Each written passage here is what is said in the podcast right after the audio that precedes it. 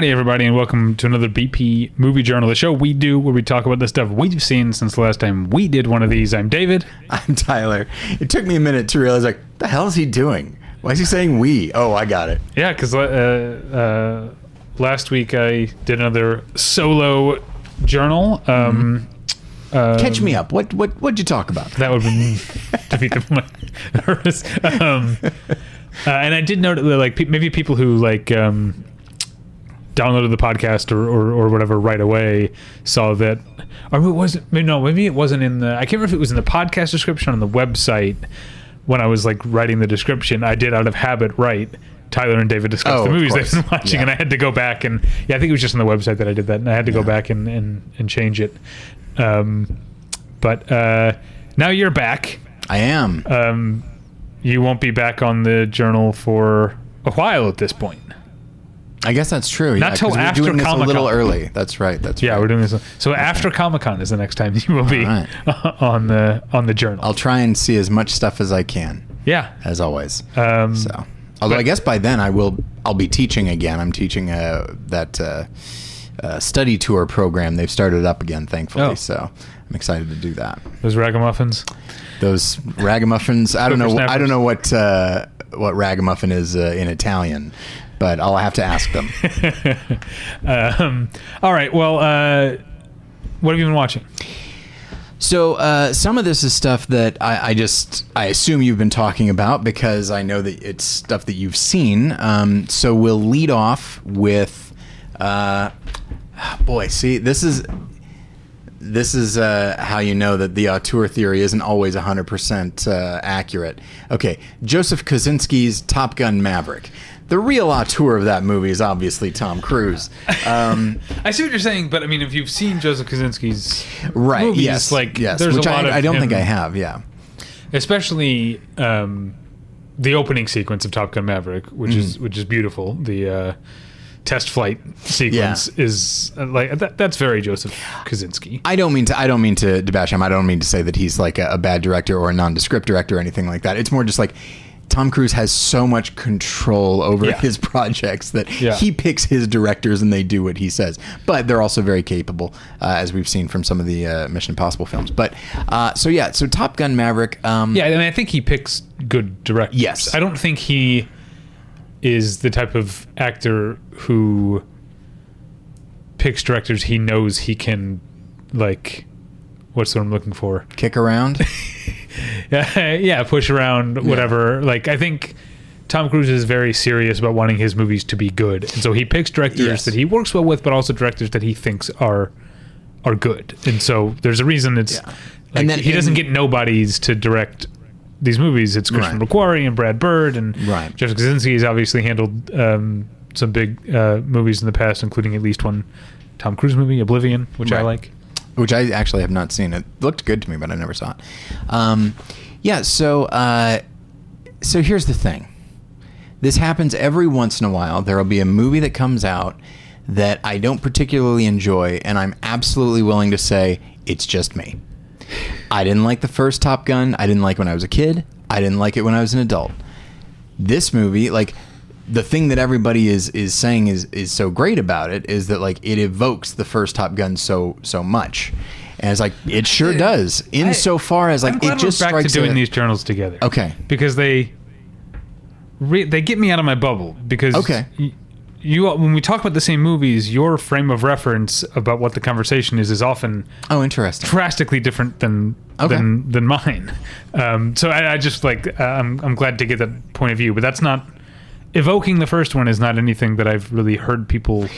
That might not be the right uh, tonal extension of the first one, maybe uh, like uh, continuation. That it's not doing something drastically different, as opposed to like when you watch like some of these legacy sequels, like you know a movie that I'll be talking about later, which will be Jurassic World Dominion. I recently rewatched Jurassic Park, as I often do. You watch that, and you watch Jurassic World Dominion, you're like, these do not exist in the same universe.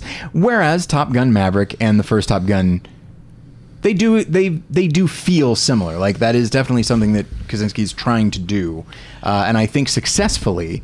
The problem is that I didn't respond. I don't respond to this story. I don't respond to these emotional beats. There's nothing objectively wrong with them. It's just not for me. Like I can I can respect uh, and appreciate like the high flying sequences, and I know how difficult they were, and I know what goes into them, and yet.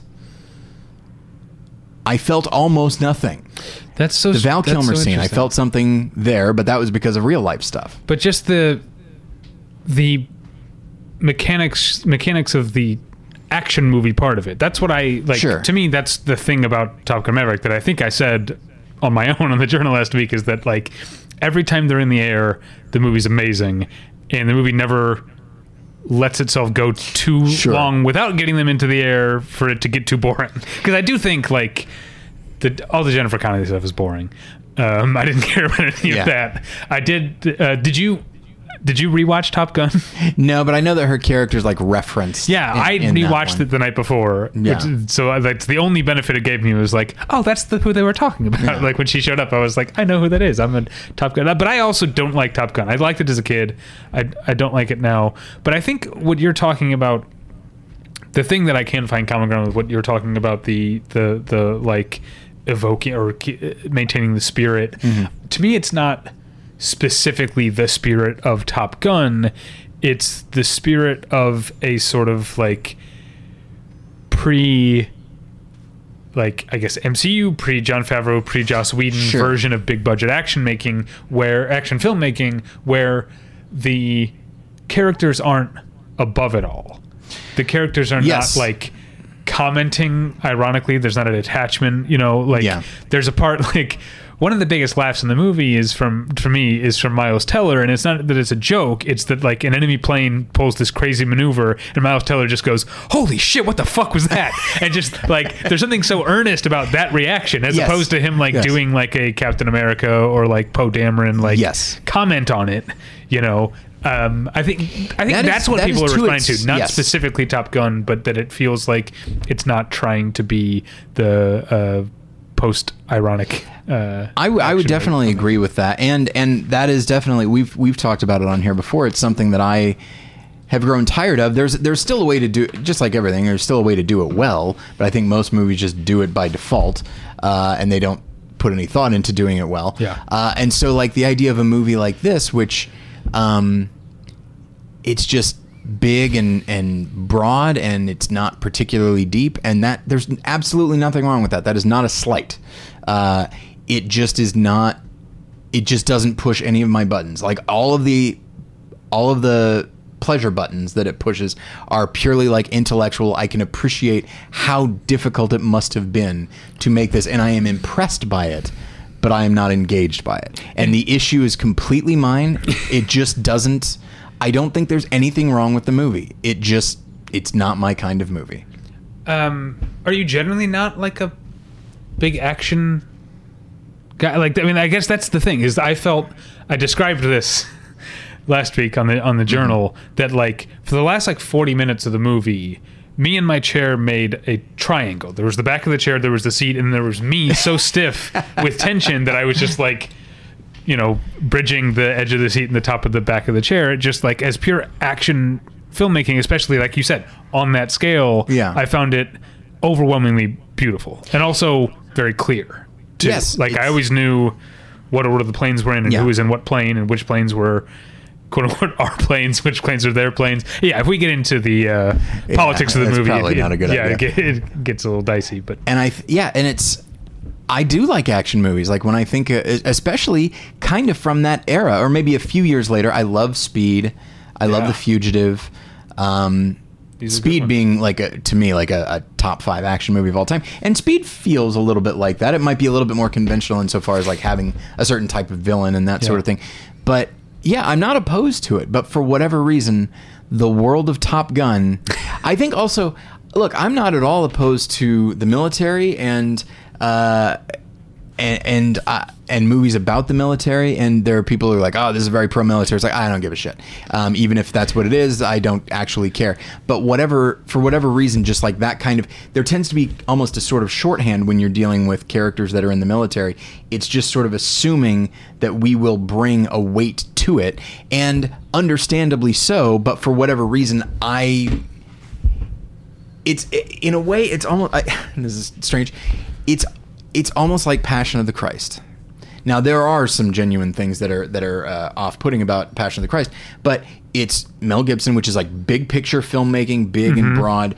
Uh, of course, a lot of a lot of my fellow Christians like, oh my gosh, I loved it so much, and I was like, yeah, no, I, I appreciate it. Absolutely. I went to see it and I felt nothing. And they're like, how could you feel nothing? Like you're a Christian. It's like, I know. Weird, right? it's like, I, like anytime a film just sort of assumes the connection and then doesn't necessarily, and this, I might be, I, it assumes the connection and doesn't do, in my view, the legwork to create that connection.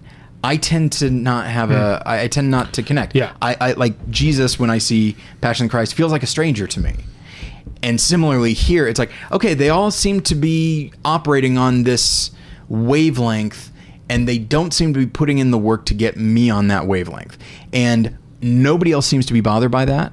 And maybe rightfully so. Maybe it's just for whatever reason, it just I was always at arm's length from it.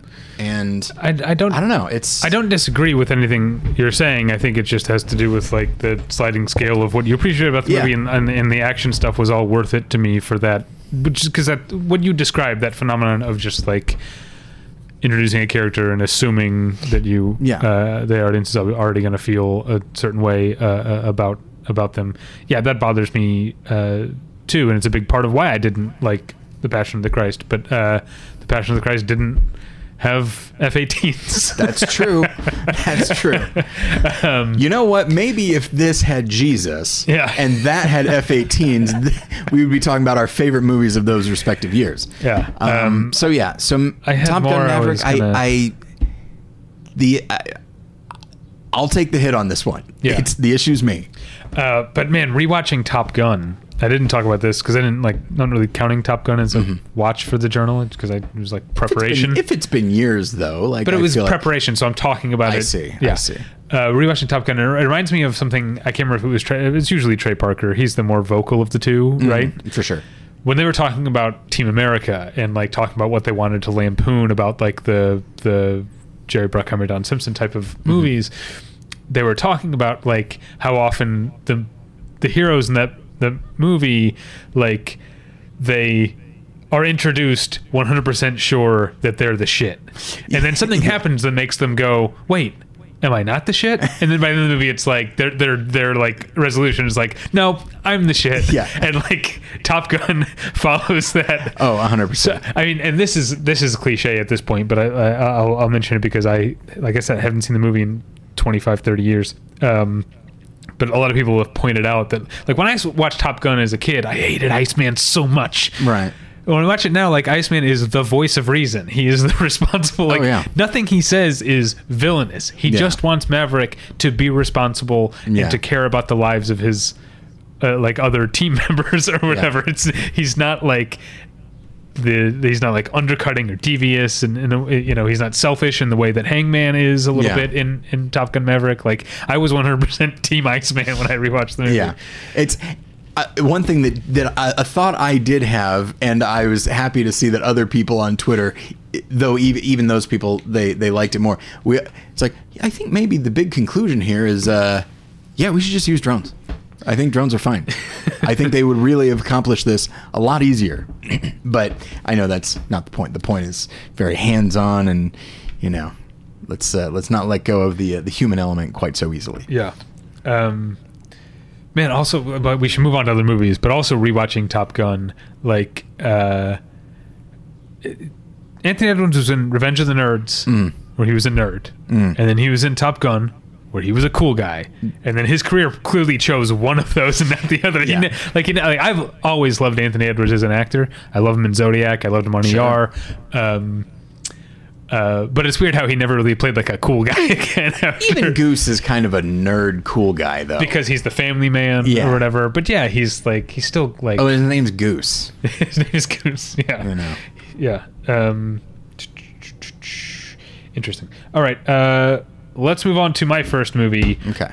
Um, uh, first of two African movies in a, in a row that I that I watched. I watched 1968's Mandabi, directed by Ousmane Sembene. I don't know if that's how you say it, um, but it was the um, uh, it's a Senegalese movie, and it was the first movie that was shot in the language that uh, they speak in this part of okay. uh, the, the country. I I think um, Wolof is, is I can't remember the name of the the language uh, exactly, but um, this is a terrific movie. It reminded me. It's a very different story, but it reminded me of, of Upton Sinclair's The Jungle, which is like using one man's story as a parable for multiple things that are wrong with a society. And so basically, you've got this guy. He has a nephew who has moved to Paris and is making money, and he his nephew sends him a money order for twenty five thousand francs, which I don't know how much money that is in nineteen sixty eight Right. uh, in Senegal, but um, uh, it's enough that people are w- word immediately gets out that this guy has gotten a money order, and so before he can even like cash it, people are coming at him from all sides. Yeah. He's, you know, making promises. Then there are bureaucratic reasons that he is delayed in trying to cash it, and he ends up having to go through some sort of like, you, you know, uh, uh, connections. You know who you know. Like there's there's a corruption there, and so it's just like the this guy's life is completely changed mostly in ways that are bad by not even getting money getting a piece of paper that says he's supposed to get money and uh, it, it manages to explore various um, levels of basically poverty in in in this town and the ways that um, poverty makes people uh, uh, can make people small-minded or self-centered or avaricious, and then also poverty breeds crime and corruption. So, like the few people who do have are more in a in a position to take more advantage of the have-nots because they need them. You know, Right. they, and and, and uh, uh, but it's also like often a surprisingly funny movie at the same time in this sort of like slice of life depiction of this like town and and the in in the way that um, uh, people interact and the way they ask for favors and the way that they talk to one another. He also has like um, he has two wives, which is like not at all commented on in the movie. I guess Sure. it's just like uh, something that can happen in that uh, ti time and place. Uh, but uh, yeah, really fantastic in terms of how it makes various arguments, but also never seems like dry. Never seems like a polemic. Never seems strident. It's uh, it's it's also very like like earthy and naturalistic and human at the same time. And it's all over in you know ninety something minutes. It's a uh, uh, fantastically um, economical and yet very uh, big statement type of movie. Now you said this is the f- the the first of two African films that you Yes, watched. Um, yes. out of curiosity, like what prompted that? Uh, anything in particular? No, um, I have a stack of unwatched Criterion Blu-rays. Got it. Okay. and I guess they I happened to get these at the. Uh, Hey, if you want to throw any my way, I'd uh, be happy to uh, take a look at them and uh, Um, review them, and then uh, you know. oh, these are probably too old for review. I don't Oh, think alright. these are these are just like things that I have. Oh, that's too bad. Um, yeah. Okay, so I watched this. Okay, I don't want to crap on this movie, but uh, I saw this f- movie because I was originally planning to see planning to see Crimes of the Future, but I had a tough day, and it was like nine thirty. I was like, I don't think, as much as I badly want to see it, I don't think I'm up for Crimes of the Future. So I will see the Bob's Burgers movie, um, Okay. which admittedly put me in a much better mood. Yeah. Um, not that I was necessarily in a bad mood, but I was I was pretty drained. But I also wanted to see a movie. Let me say this though: Crimes of the Future, I think, is more fun than people are I- giving it credit for. I have no doubt. Uh, I mean, because it's, it's essentially a noir. Oh, I didn't know. I didn't know it was that far. I knew that Yeah. there was like a sort of an, uh, not necessarily a detect a detective element, but like a, a mystery element, a mystery element to it. Yeah, like the, yeah. Viggo Mortensen and Léa. Seydoux are are performance artists whose particular performance art lends them to Scott Speedman's character wanting to get them involved in his attempts to sort of like uncover a government like Yeah. conspiracy, and so they're like in typical noir fashion, they're like dragged into the criminal uh, uh, under, underworld. So it's it's essentially a noir, but with a very Cronenberg uh, touch to it. And that's the thing is like invariably, if I'm seeing a good movie, it doesn't really matter what the tone is. It will put me. It will Yeah. invigorate me and put me in a Yeah, good mood. So I probably should have just done that. But anyway, um, But I hear Bob's Burgers is it's a lot of fun. fun. And and I've not seen every episode of Bob's Burgers. I've seen several. Um, enough to to kind of get the vibe of it. And you know, anytime you make a show, I'd say especially an animated show, I'd say even more especially an animated show of a very specific I'd say understated comedic tone. And it, and you make that into like an hour and a half long big screen feature film, it's like boy, you you run a risk of of not uh, not porting it over well enough. Uh, but I think they do. I think the story that, that did you see it? no. Okay. I was supposed to see it. Yeah. Oh, okay. And then- well, I haven't said this on the show yet, but I got COVID. Oh, right, right, Over yes. uh, almost two. Well, I guess like a month and a half ago, I got COVID. Right. Um, and so I have not seen Bob's Burgers movie or Men. Both movies, both Oh, okay. screenings, I had to cancel uh, at the last minute because I got COVID. I was fine. It, uh, I uh, only had it for like four and a half days, or only had symptoms for like four and a half days, and they were never that bad, and I'm fine now. Uh, but uh, yeah, I'd never said that on the show, but I figured I should because I I think I fell victim to that like feeling embarrassed about getting COVID thing that I think I think a lot of people feel that. Uh, um, yes. uh, and I don't. So I'm trying to fight against that. Like it's not, it's not a, a personal or moral failing to have gotten COVID. Um, but uh, I'm, you know, lucky I was vaxxed and boosted, and and this. I'm assuming it was a more recent variant that is less uh, uh, drastic than some of the ear- early ones. So. Uh, yeah, I was recently like at work the other day. I was talking to someone who was like, um, not in my office, like a vendor had like been like working from the office like this entire time, like you know, never was really working from home.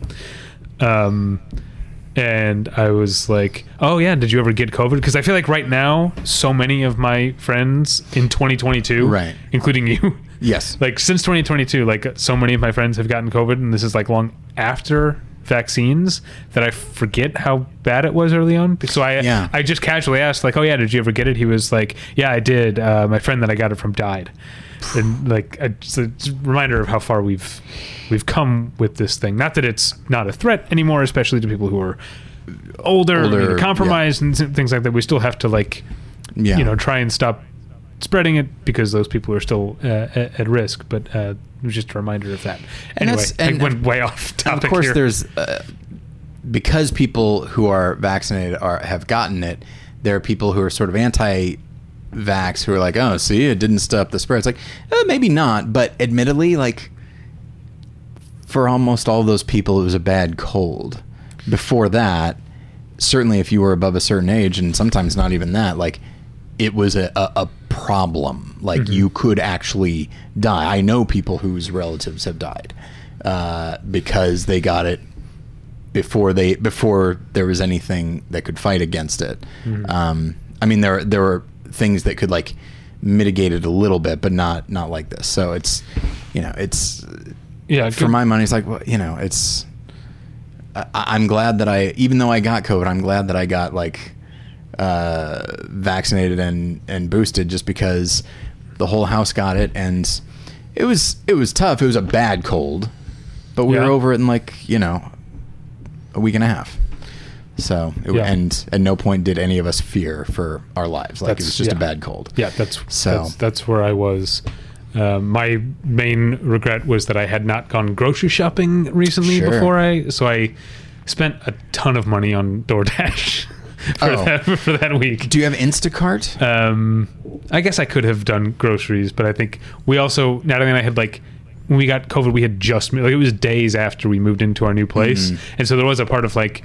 Let's try the restaurants around here. Oh, around here. absolutely. And so we like Absolutely. got a lot of delivery over that Yeah. that week. I mean, yeah, it was like a little over a week because I had it, and then now Natalie got it right at the tail end of when I when I had it. Anyway, Mm. I'm that's glad you're banter. feeling better. Uh, yeah, and this, Uh, was, this was like I said, almost a month and a half ago, or a month and a half ago. Yeah. But uh, but yeah, so the Bob's Burgers movie, I think, you know, the the key, sort of like with the Simpsons movie, is you you you can't just have it be. I guess you could. You could try to have it be like, hey, it's essentially just a long regular episode. It's like yes, but it is going to be bigger, and you the the episode itself needs to have more stakes. You are making a movie that's going to be in theaters, and the story that they're telling is a is a, a more in depth one, and and one that has higher stakes, and one that you know they incor- they they make it into like a musical. Uh, I would say that like the songs are fun while you're watching them. Like I'd be hard pressed to recount any aspect of any of the songs. But uh, but yeah, it's if you like Bob's Burgers, which I do. It's not my it's not like my favorite show, but it chu- uh, you know I chuckled a few times in the movie, and it's just a very just like the show itself. It's very pleasant and uh, and nicely awkward, and uh, I was I was glad I saw it. Okay. Um, moving on. I I feel like a a, a dumb Westerner, a dumb American, because I said two African films in a row, which is true, but I should have Okay. said two Senegalese films in a row. Oh, They're both from the same country. This is like. Uh, I once saw like someone refer to tacos as Latin American food, which is like, yeah, that's technically true in the sense that like, you know, uh, bolognese is European food, Yeah. but tacos are Mexican, bolognese Yeah. is Italian, and so I feel dumb being like just treating Africa as one big amorphous thing. That's bad. It's a bad like. Uh, at the same time there are there are moments like like my kids like uh they are mexican like specifically as far as like the culture and stuff that they come out of and uh, Mhm. not to mention ethnicity and yet somehow similar to in uh, 30 rock when um when I think um, I think it's Salma Hayek who, who shows up and she's Okay. she's Puerto Rican and she just says I'm Puerto Rican and like all the white people are like ah wait, yeah, that doesn't feel right to say that it's like that just doesn't sound right like they're so used to just like if you just say the nationality as opposed to like the larger thing see. uh, it's instinctively like ah technically true but at the same time it feels like there's an insult in there somewhere right Wasn't Um, there an office like Probably, yeah. where- yeah, um, yeah. Uh, but at the same time, like an unsure Jack Donaghy is like one of the funniest things in the world. Like Yeah. him just being like, "Wow, that uh, really does not sound right." Um, but anyway, so go on. Yes. okay, so uh, the other Senegalese film I I saw was um, Touki Bouki, or uh, IMDb tells me also known as The Journey of the Hyena.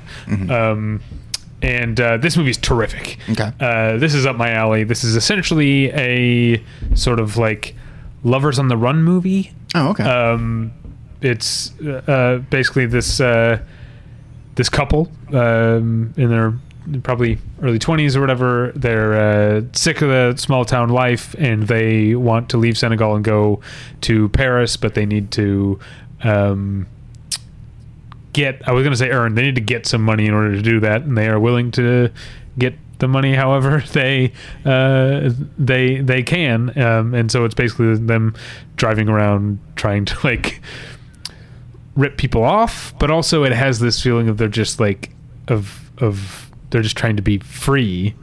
Um, uh, it's it, it it's not as as chaotic as Pierrot Le Fou, which I love and I know you don't like. Um, it's not quite as chaotic as, as that, but it has some of that like anything can happen type I kind of warmed to it. Yeah. Like it just after watching it, which sometimes happens with movies like that. Yeah. Uh, in the moment, it's like, Ugh, I can't get a handle on this, and then after a while, and then after you watch it, or after I watch it, it's just. Well, I don't need to have a handle on it, strictly speaking. It's Yeah. so like, what am I left thinking about? It's like, oh, actually, good things and funny things. So you know what? That's that's okay. um, yeah so it's a um, uh, just very like feels very it's 1973 and it feels very like early like new hollywood just freedom just like Hmm. um, uh, doing whatever we want type of movie you know something obviously that has um, things in common with badlands which is also a lovers on the run Mhm. uh, type of movie and easy rider because it's like a motorcycle road trip type of movie as well. So it has all of these. But The one thing I'll, the one big criticism uh, is that I think a large chunk of the movie is I think very homophobic because one of like the main guy they rip off is like this you know decadently rich guy, but he's also like very gay, like very clearly Right. gay, and like I don't know, I don't know where if there's any divide between the movie like criticizing him for how uh, uh, for his like conspicuous consumption or criticizing him for being gay like Right. seems to be a lot of overlap in in in those things uh, that's my one problem but uh, I still thought that I mean the movie's terrific with that with that asterisk All right, next for me is a film I believe you have seen, which Okay. is uh, Scott McGehee and David Siegel's Montana Story. yes I loved this Uh, I don't know if I'd say I loved it. I really, really liked it. It's very much my kind well you know what movie. put me over the top to loving it Haley Lou Richardson. Haley Lou Yeah. Richardson Uh, I think both the leads are pretty great. Uh, I, I have limited exposure to Owen Teague. Um, I'd seen him in a couple things here and there. Liked what I saw, but uh, you know, he kind of was sort of a character. He's kind of you know he's tall, kind of gawky, and, and all that. So like he plays. He's in a couple of Stephen King things. He plays Harold Lauder in the the uh, Paramount uh, or CBS or whatever. Okay. Uh, the Stand, and then he's in uh, he's in the It movies. He was in the first episode of a, a PBS series called Mercy Street. Do you remember that it had um, uh, Mary Elizabeth Winstead and uh, Ted Mosby from How I Met Your Mother? What's his name? I don't. Josh. Josh Radnor. Josh Radnor. Uh, and some other people, but it was a, a interesting series, a cool series. It took place during the Civil War at a hospital in Alexandria, Virginia, that was like a Union-run hospital, but had would treat anyone who was wounded. So there were Union soldiers and Confederate soldiers being treated there, and uh, Owen Teague is a con- plays a Confederate soldier in the pilot episode of Mercy Street. Spoilers: He's not in any other episodes after that. Got it. uh, and I do know that in the, on that show Bloodline, which I never watched, I know that he plays a young Ben Mendelsohn, which is like, yes, Oh, yeah. I believe that 100%. Yeah, I get that, yeah. Um, but uh, but yeah, no, I like both of them, and I, and one of the things that I really like, it's weird, like the thing that keeps me from loving it is the kind of thing where it's like, yeah, but I'm requiring a certain a certain line of logic from characters that are hurt. And I feel like I sh- that's not fair of me. I feel like I shouldn't do that. Um, But but I also it's like ah, that, but it it feels like a writing oversight as opposed to like characters that are irrational. Um, and and I I don't really want to get into it, even though like they, they get into it pretty overtly, like in the trailer. Um, but essentially, it's it's a small thing, and it's it's handled so well by the actors that it doesn't necessarily bother me. Um, but I think the thing that that really gets me in both of these performances, like these are two characters that are obviously fairly lonely and they are they have felt a certain degree of hurt uh, a certain degree of anger a certain degree of guilt um, I'd say in the case of Owen Teague there's a, cer- a, a certain degree of arrested development. Um, not completely he's still an adult still functional and all that but now that his sister is back you see him sort of revert. You can see him kind of falling back into like a 15 year old kid um, with with like eagerness to please and that sort of thing. And i think that's what i like is that you know if you just look on the page the, the script is is solid if you just look on the page everything's fairly straightforward but in the direction and the music and the performances it really suggests like for everything they're saying there's like eight things they're not saying because if they start, they won't stop. And so they are opting not to.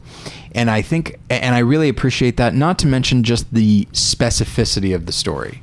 Like, this isn't just like generic. I, I feel bad saying this, like, as far as this kind of movie. It's not like generic strained relationship, generic abusive upbringing. Like, there are very specific stories that you can that these characters can point to and say that was a breaking point you know that sort of thing and so i really i appreciate that sort of thing um, and uh, and i yeah it's this is very much the my kind of of movie and it's been a while since i've seen one like it Yeah, um, um, and so yeah i liked it a lot And i these are the glad i guys- saw it in the theater too Uh, I did not see it in the theater. I saw it in a screener. Um, um, these are the guys who also made The Deep End with with Tilda Swinton. Um, oh my and uh, what's his name from ER? that was a while ago Goran Visnjic. Goran yeah. Yeah. Um, yeah, Uh, so they're they're Oh, very okay. talented.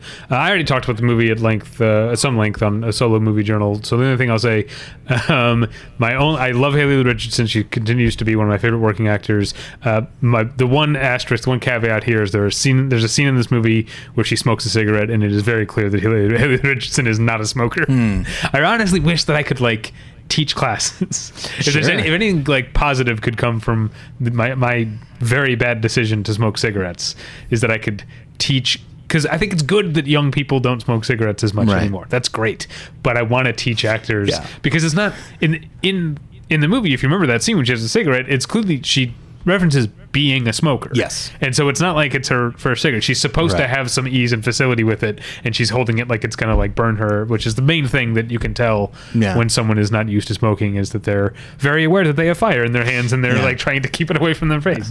Um, their go their back fingers and- are too stiff. It's yeah. You go back and look at like uh, Bogart or, or Mitchum, and you're just like, now there's guys who know how to smoke.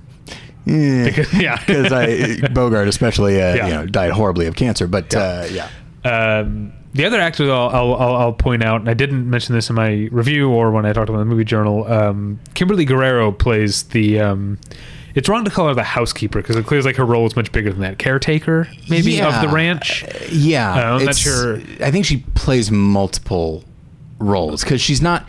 Not literally, but that character Right, yeah, has yeah, yeah, yeah. But, wears like- multiple hats at the ranch. Yeah. And she's almost you kind of get the impression that like she was sort of a nanny uh, Yeah, type yeah. Uh, when they were younger. Yeah, she. um, she's great. Um, I, I, I, know her. the whole cast is great. I know her mostly from the episode of Seinfeld where she's Elaine's Native American friend that Jerry uh, offends, which is probably an episode I haven't watched it forever. That episode probably doesn't hold up very well, um, but uh, that's the main thing I know her from. She also.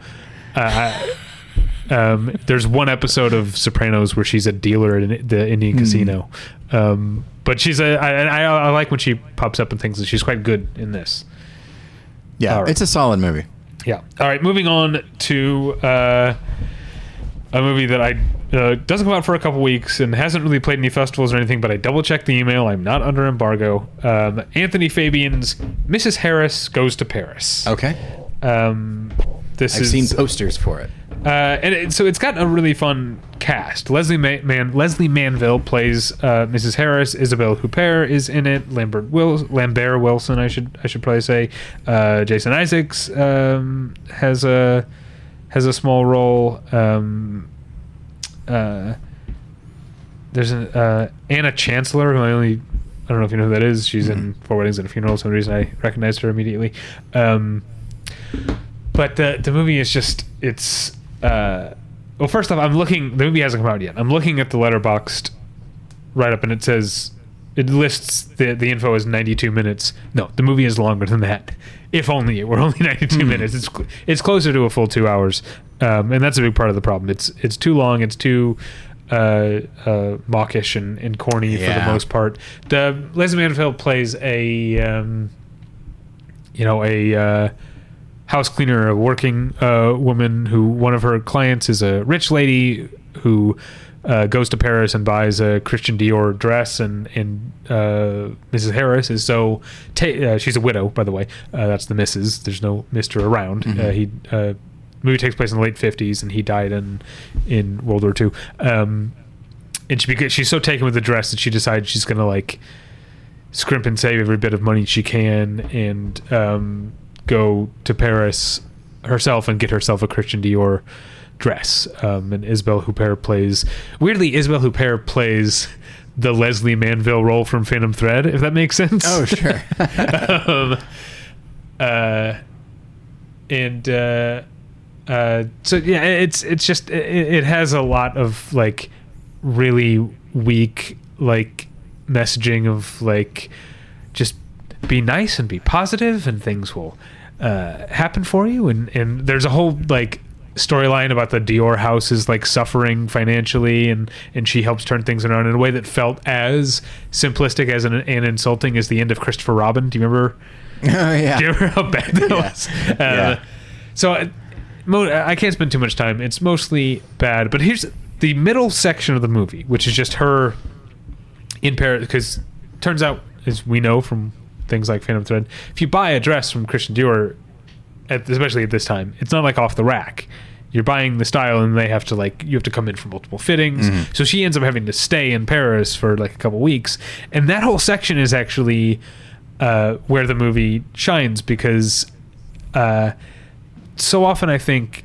It, you know, if you look at something like The Devil Wears Prada, which is a movie that I never really responded to, I know a lot of people like it, but I think that movie, the way that that movie argues for fashion and the importance of fashion, feels reverse engineered to me and feels false. It feels like, uh, well, I read about fashion and here's what I'm supposed to think Sure. about it it- the middle section of Mrs. Harris Goes to Paris actually does, I think, take fashion and clothing design seriously as an art form and actually explores what it means to people to pay for and then take possession of something that is uh, uh, well crafted, artfully crafted, thing, nice things that are well made. Know, I don't have anything. I don't have any clothes on that level. I'm not that kind of like style guy that I like, you know, save up for these, like, and wait in line for these holy grails or whatever. But I am a person who likes nice things. I mm-hmm. think the idea of clothing wise owning fewer better things than just like Sure. cycling through fast fashion and you know your H&Ms and Zara's and stuff like that. Target. Like, Target, yeah. Like owning like yeah, that, you know, that pair of shoes, one pair of shoes might be uh, hundreds of dollars. But also, that pair of shoes, if you take care of it, occasionally get it resold, that pair of shoes will last you the rest of your life. Yes. That's the idea. And I think. Well, uh, so I'll end by saying a nice thing about Mrs. Paris, Mrs. Harris Goes to Paris, which is that I really do think it is written and made by people who take fashion seriously and take clothing and design and construction uh, seriously. And that's the last thing I'll say about it. Achieving a gorgeous grin from home isn't a total mystery with Byte Clear aligners. Just don't be surprised if all of your sleuthing friends start asking, What's your secret? Begin by ordering your at home impression kit today for only $14.95. Byte Clear aligners are doctor directed and delivered to your door. Treatment costs thousands less than braces. Plus, they offer flexible financing, accept eligible insurance, and you can pay with your HSA FSA. Get 80% off your impression kit when you use code WONDERY at Byte.com. That's B-Y-T-E dot com. Start your confidence journey today with Byte.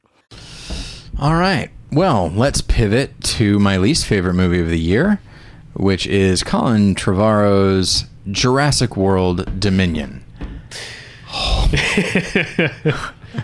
I don't know if anybody. Uh, my review's been posted for a while Yeah. now, so uh, I'm sure people, uh, if they were interested, they've already read it.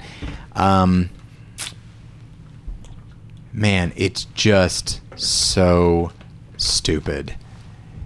And you know what? That is not inherently a mark against a movie. There are plenty of stupid movies that I kind of love. But there's a certain kind of stupid where it's just like because they just didn't put in the effort to be smart.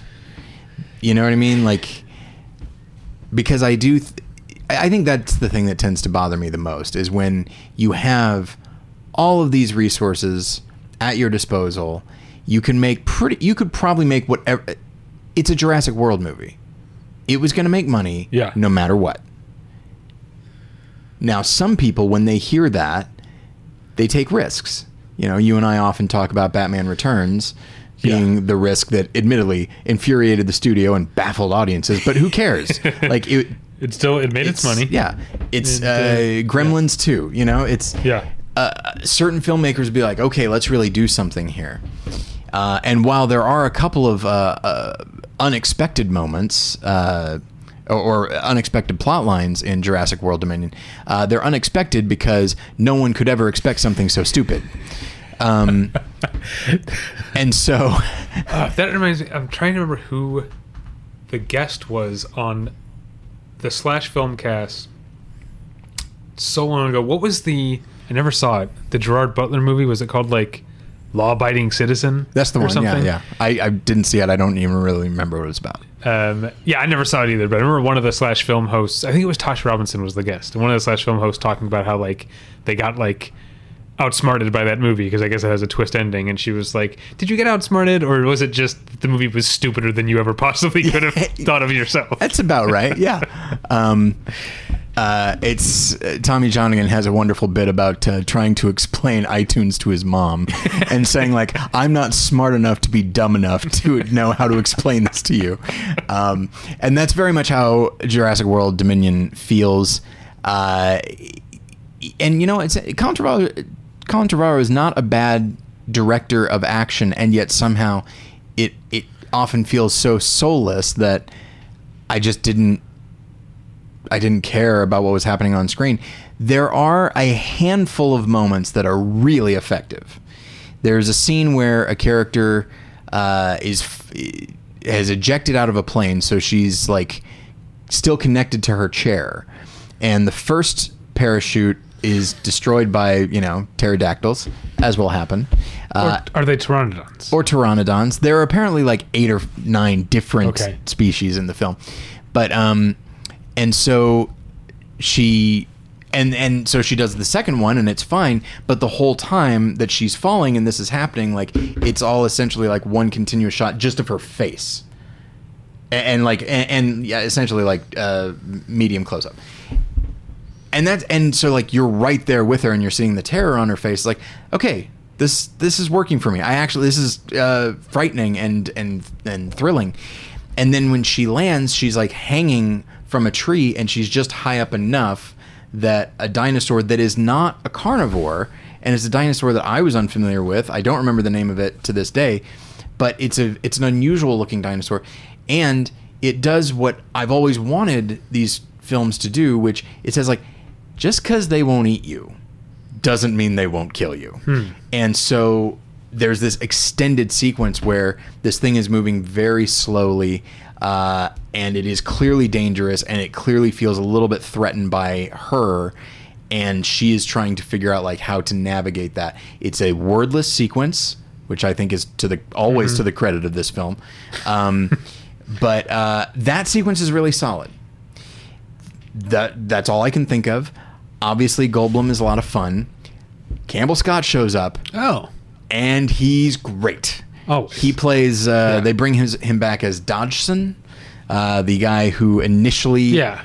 But who initially wasn't played by Campbell Scott? correct right? because uh, that actor uh, was discovered to be a, a, a sex predator and uh, sent to prison, so they can't bring him back. yeah, probably good, Um, good call. but uh, but they but Campbell Scott both in the way they write him, but the way he plays it, it's like, ooh, this is. Mm. And there's a scene between him and and Goldblum where they're like, you know, uh, angry at each other. It's like, oh, oh, this is exciting. I, I this is so much more exciting than anything dinosaur related. Um, so yeah, it's but for the most part, the other big thing is like they bring you know they bring back the, these three legacy characters. They bring back you know Sam Neill and Laura Dern and, and Goldblum. Yeah. Of course, they know how to use Goldblum because it's not that hard to know how to use Goldblum. You just wind him up and let him go. Um, the other two, it's just it's so perfunctory. I don't even feel like I'm looking at the same characters, and I'm part of a couple of like Jurassic Park like fan groups on Facebook, and you know there are a lot of people who said like, "Oh, I was disappointed," and then some people are like, "Oh, you're just thinking too much." Like I just I was just excited to see those characters again. It's just like. So you're literally just excited at their presence in a film because they're not the same characters, really, um, and they're not given anything good to do. So really, it's just the visual of them being on your screen in the context of a Jurassic film. That's it. That is the that, and you know what? Like, that is what the that's what the director's uh, the director was clearly counting on, because he didn't really put much effort into making Yeah. them anything either. So it's just it's just such a nothing film. Except it's also two and a half hours of nothing, which is off-putting. Yeah. Um, so yeah, and I you know, I'm also, I was also excited that, you know, hey, they were excited to see the legacy characters. I was excited to see the Dilophosaurus come back, and if you, if you look, it doesn't take a genius to know the how much they're going to pander. So like, okay, Dilophosaurus is back. What did the Dilophosaurus do in the last film. It killed Nedry. Who's back? Okay, I think we can. Yeah. It's not going to take much to add two and two here and figure out how a certain character is going to die. Poetic justice. So, uh, but yeah, it's it is a, oh, just awful, just awful. Um, so while you were talking, I was listening, Ah. but I was also looking up Cameron Thor, the actor who played Dodgson. Oh boy, Uh, well, t- he has completed his prison sentence. He has. He he He's- could have. He was available. he was, he I was. think they still made the right call. yeah, I think so. Yeah, um, I, yeah, I did look. I did look him up because I thought he was still in jail. Uh, yeah, it's. I would have. I, I, I think I would have liked. It's like, you know, we are bringing the legacy characters back. I think people are going to be real excited to see him, provided they don't look him up on Wikipedia. If they Yeah. don't do that, they're going to be thrilled. yeah. All right. Um, next up for me is a new, um, uh, or at least new-ish, from new to these shores, uh, Chinese film called A New Old Play, uh, directed by uh, Chiu Jiang Zhang. Um, and uh, it reminded me, it, I, I, going back, you know, a millennium, um, when you and I did uh, a profile of Zhang Yimou. Do you remember that? Oh boy, yeah, that was a long time ago. Yeah. Um, but I think, I believe you watched the film To Live. I think. I can't remember if you watched, the movie. you watched Ju Dou and you didn't watch To Live. I can't remember. No, I don't remember honestly. Um, but it, in, in a way, it kind of reminded me of To Live in the sense that it is, it uses a the the story of a character who's an artist. Um, in To Live, it was, uh, the, that's only part of the story in To Live that he was a puppeteer. Uh, there are other things going on. Um, uh, in this case, his an an actor and and uh, head a, eventual like head of a theater troupe. Um, to tell the story of a section of Chinese history. The but the main difference between To Live and A New Old Play is that there's much more high concept to um, uh, to to live or to uh, a new old play because the main character in the opening scene dies. And we you know we don't see him die. We see essentially two demons like they're just you know men. Around. Okay, got they're it. just men but like they're essentially like grim reapers come to claim mm-hmm. him and take him to what the movie or at least the subtitles call hell. But i don't think that's the right comparison for what like because they think of hell as a place of eternal torment Sure. this seems like it's more of like a limbo type of like waiting area Okay. where souls go to pass on and so then he while in let's continue to call it hell the nether let's call it the netherworld while in the netherworld um he relives his entire life so we see his his uh, in, in, entire life um in and we see him go through things that have a lot to do with Chinese history that I have to admit I don't know enough about like early 20th century and mid 20th century Chinese history to really know what all of the references were were about but various periods of of war and and revolution and economic uh, uh, ups and downs all take place but all of it is done in this like very heightened sort of like every scene is like almost like a tableau. Like they're all on sound stages. They're all supposed to be you know outdoors or whatever but there's just backdrop suggesting the the location and and everything's very heightened and play like he was a an actor and a uh, head of a theater troupe so um, it makes sense that he's reliving his his entire life while he's waiting to move on to whatever comes next um, in this theatrical way. Uh, and so, even not really knowing much about the specific history, and, and I don't know if the movie is like instructive enough that I actually learned much history. The movie is still like so much fun in a way, and it's like often very dark, but it's it's so beautiful, and the and the concept uh, uh, of it is is so engaging and, and well realized that uh, even at nearly three hours long, which it is, um, it doesn't. But it doesn't really feel that long because Yeah. it's like sometimes things that are episodic, if they're episodic in a bad way, it can stretch it out and make it feel too long. Right. But sometimes if you're just watching, it's sort of like how people can binge an entire season of a good show. Sure. Because it doesn't feel like you watched for 15 hours. It feels like you just watched a bunch of little things, and I think uh, that's kind of how a new old play. It doesn't feel like three hours because it's a bunch of little vignettes um, that are all good. Uh, and uh, yeah, I uh, uh, highly recommend a new old play. All right. Uh, so I saw the movie Watcher, directed by Chloe Okuno, um, starring Maika Monroe, who's always fun to see. Uh, and it is about this uh, young woman who uh, is married and moves to, um, Rom- uh, I want to say it's Romania. Might be wrong about that. I could look it Um, up while you. Yes, please do so. Uh, but she doesn't know anybody, and you know she doesn't speak the language, but her husband does. He's there for work, so they move to this, you know, really nice but fairly empty apartment, um, and that's where she's left every day while he uh, goes off to work. Romania. Romania. Okay. Um, and she starts to think you know she she looks directly across the street at you know the the building across and she sees uh, a window with like the shades open and she doesn't see inside but it does look she does see a silhouette and it appears that someone is looking at her and so it's her so at first it's like okay well whatever um, and then slowly but surely she starts to think that this person is now following her as she goes to the store nearby. Um, and there's, you know, the, there is a uh, like a serial killer uh, that is around uh, in the city, so that fuels her paranoia. Uh, it's very Hitchcock. Lobber. This one is called uh, it's called the Spider, Okay. uh, the lopper is from Seinfeld. the Lopper. The Lopper? because it, lops your head off. oh, that's he lops, he lo- the Lopper. Yeah. Lopper.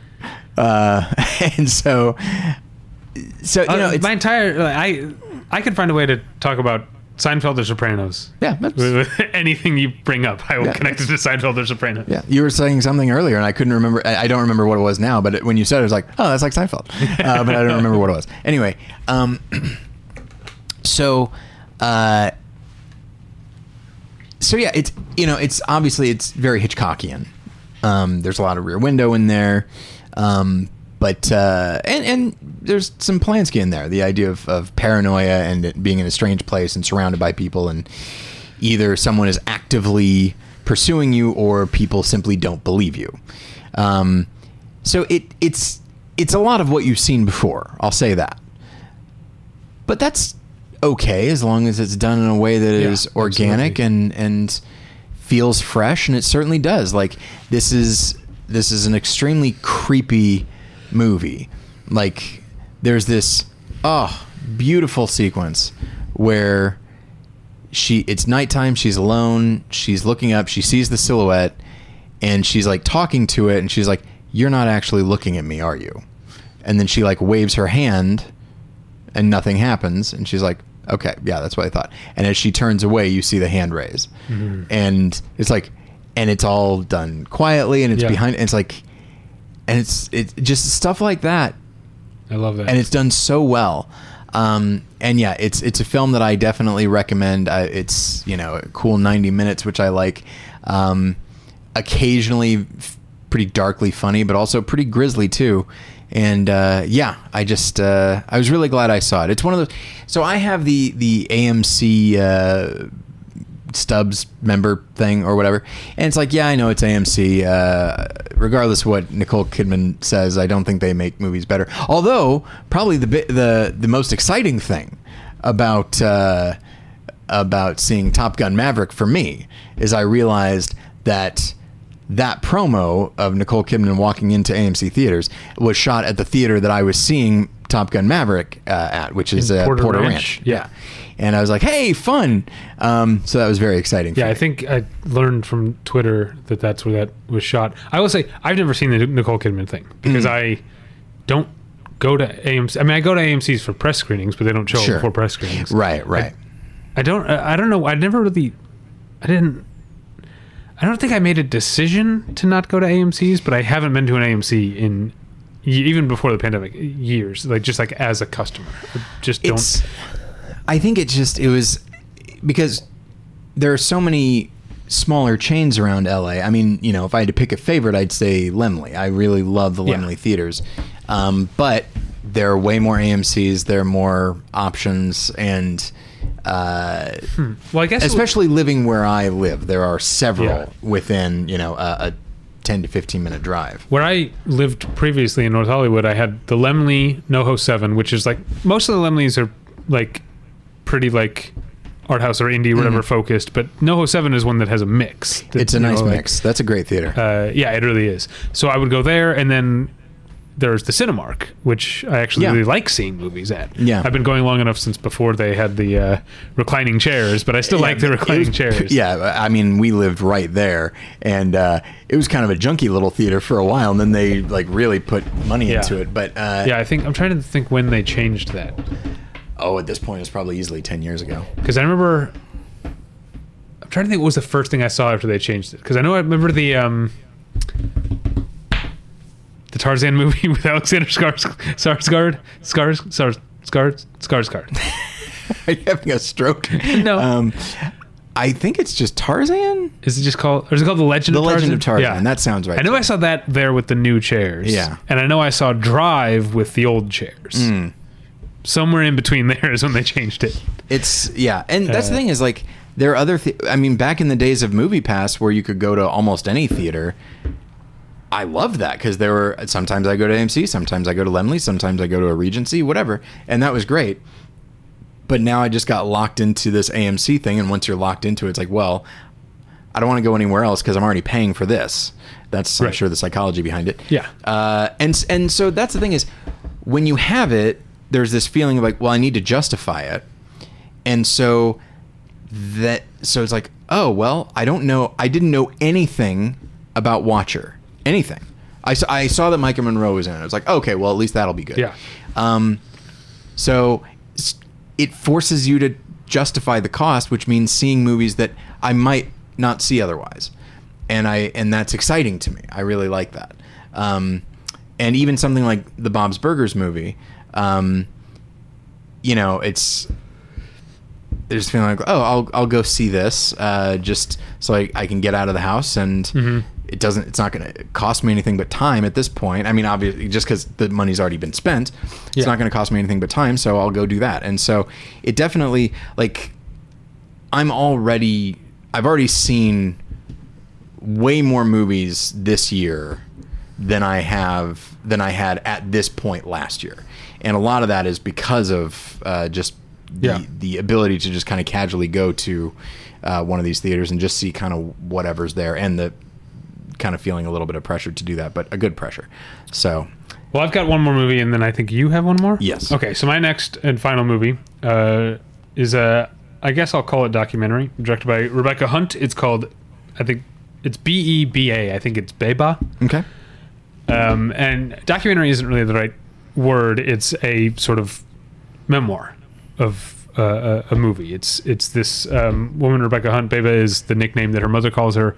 Um, uh, telling the story of of of of her life, um, of being you know the son of uh, uh, her father's from the Dominican Republic, her mother's from Venezuela. She grew up in in New York City, um, and uh, I think if I if I wanted to get you know talk about the academic layers of the movie, it's definitely about um, various uh, the way that identities and economy shape the way you interact with the world. As also and also the way and I think the the movie does a good job of it's it's going to be hard it would be hard I think for a director making a movie about themselves to address this but I think the movie addresses it well. She's very beautiful. Okay, and I think that the movie um, is aware of the way that her life took a path other than what may have been laid out for her by her economic background and racial background over because she's very beautiful but also because she's talented there's not any one thing um, so that that reminds me. Sorry. Go ahead. It reminds me of that wonderful uh, Jim Gaffigan bit where he says like you know sometimes when an actor or actress is too beautiful, it takes you out of the film. Like he's like I saw Monsters Ball and you know uh, Halle Berry is like in Grinding Poverty, and I just thought like why didn't she become a model? like that would solve it. Uh, But there so are, just- like- no, I know that. I Yeah, understand. there are beautiful people who are yeah. poor. Uh, yeah, oh, absolutely, Um, absolutely. Uh, but anyway, what I'm uh, so that's like the academic reading of the movie is that it's about the way that um, various parts of self, both inner and outer, affect the way that you are able to move through the world. That's what the movie is about. But what I really want to uh, highlight, at least, is uh, how beautiful the filmmaking is. That this is. Um, Beba, Rebecca Hunt is clearly someone who loves filming and has been filming for most of her life, so she has a lot of footage to to to pull from. But there's also a lot of new footage. Um, it's the the movie is uh, incredibly colorful because you can just tell that's what she's drawn to. So there are um, lots of colorful color color ugh, colorful skies and nature, but also colorful clothing and and uh, accessories and everything is just full of of, of color. And uh, the way the movie is edited is um, it would sort of she she narrates the movie herself. And I thought I, I thought about like you and Tom Anderson both being people who made documentaries. You narrated your first one but like made documentaries where you had someone else do the narration. Yeah. And I think Rebecca Hunt doing the narration makes the film feel more personal because it's clear that she's not a professional voice act- actor. You know, she's her narration is is good and it's written by her and she does well, but it's there's a little bit of roughness uh, uh, to it, and that really speaks to the movie as, as a whole. It's it it feels very handmade, but also very beautiful at at the same time. There's a there's a mix of like impressionistic collage type work, but then also some just like straight ahead, just like interviews. But like, you know, normally you, you know you and I tend to both be a little bit like bored with like talking head style documentaries. It changes when the person interview and the person being interviewed is the mother of the person Oh, of doing course. the interviewing, Absolutely. and they're trying to talk about their like whole tumultuous uh, uh, uh, past and like she. You talked about Owen Teague's character, in Montana Story, kind of regressing when he goes home. You can see her like she wants to like be. You can see her wanting to be the filmmaker, like grilling her mother on the ways that Right. she like failed her, but you also see her just like turning back into a teenager while she's trying to interview interview her mom. It's it's great. Um, the movie's really great. Oh, it sounds. What is it? What is it called again? Beba, B E B A. Oh, it sounds wonderful. Um, okay, so my last film I saw yesterday. It is Baz The Luhrmann's. oh, that you were talking about the Danny Boyle movie. Oh. That's the damnedest thing about movie titles is eventually everything you ever say Yeah. could be a movie title. Uh, but no, I saw Baz Luhrmann's Elvis. Um, have you seen it? I have not uh, seen it. I was bummed I couldn't make the screening because I'm uh, I'm a Baz Baz head. I think. Sure, sure. You're a lure man. um, so uh, Literally belly laugh. Had to like hold my belly while I laughed. it's a real problem, actually. if you don't hold it, you'll get a ho- terrible hernia. Um, so uh, it it was fucking fantastic. Oh, I'm so glad. I it's my favorite movie of the year. oh, I'm so glad. Um, there are critics that hate it, and I understand why. They're wrong, but I understand why. Because yes, it does do. I, I don't want to just like re- I wrote my review today and posted it t- today, so I don't want to just like rehash everything I say there. You can just read that at battleshippretension.com. Um, but uh, it's yes, of course, it's a musical biopic movie, just like all the other ones, and it hits all the same points.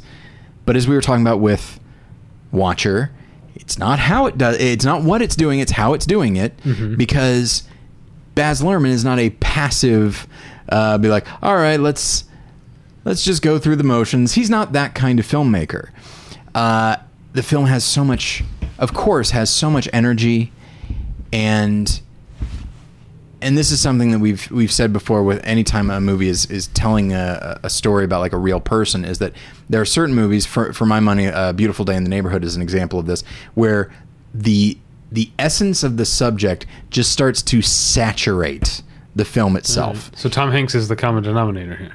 I guess so, and yet a very different character.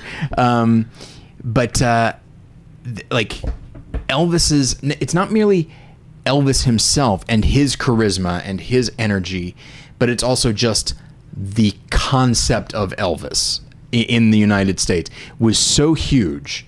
And so, and and the the nation was so hysterical that that hysteria just just saturates the whole film.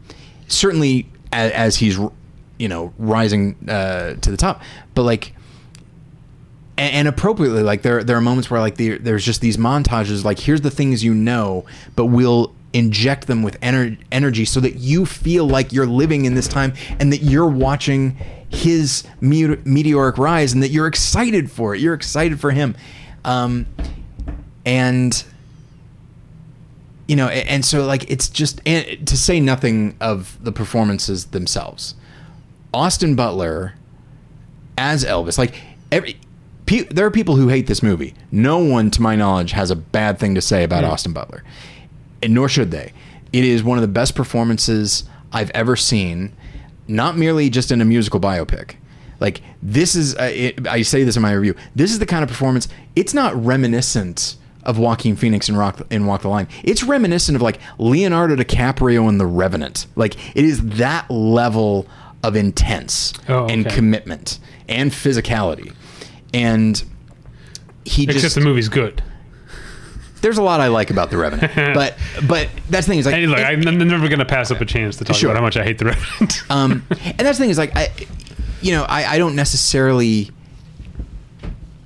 you know, I, I don't think I would have given DiCaprio like the the Oscar for The Revenant, but he definitely like him and I'd say like a um, like Russell Crowe in Gladiator, or even going back as far as to like uh, Gene Hackman in The French Connection. Like those are all three like best actor winning performances, and it's like there's not a lot of like them sitting and talking about like what motivates them. They just act and they just do and they just throw themselves into everything. This is that, except those are action movies and like thrillers, and you're the, the characters Yeah. are in danger. Elvis is never in danger, and yet the level of intensity, but passion, true passion. Like you you get the sense that Elvis and Austin Butler are just feeding off of the energy of the audience and it's just and it's just like making them just grow on stage and it is so invigorating to see. Like it's and it does what I think a good biopic does, which is like I love watching Austin Butler. He's doing amazing things with his voice, with his body, uh, but it also makes me want to go and listen to Elvis. You know what I mean? Um, and what I also think is so wonderful is that the, and, some people view this as, as a negative, and I understand why. You don't know much more about Elvis at the end than, uh, than at the end that you do that you don't at the beginning. Pardon me. I, and on one hand, it's like, well, you know, it's like I already kind of knew everything here. It's like, yeah, but that's okay because we're not we're not trying to explain Elvis. We're trying to show Elvis. We're trying you're we're trying to make you experience Elvis. And that includes his mystique. The idea that when you get to a certain point, you are the image and the real person is truly unknowable, especially to somebody on the outside, which you as the viewer will always be. On that note, I would compare it, and I do in my review, to Lawrence of Arabia. Hmm.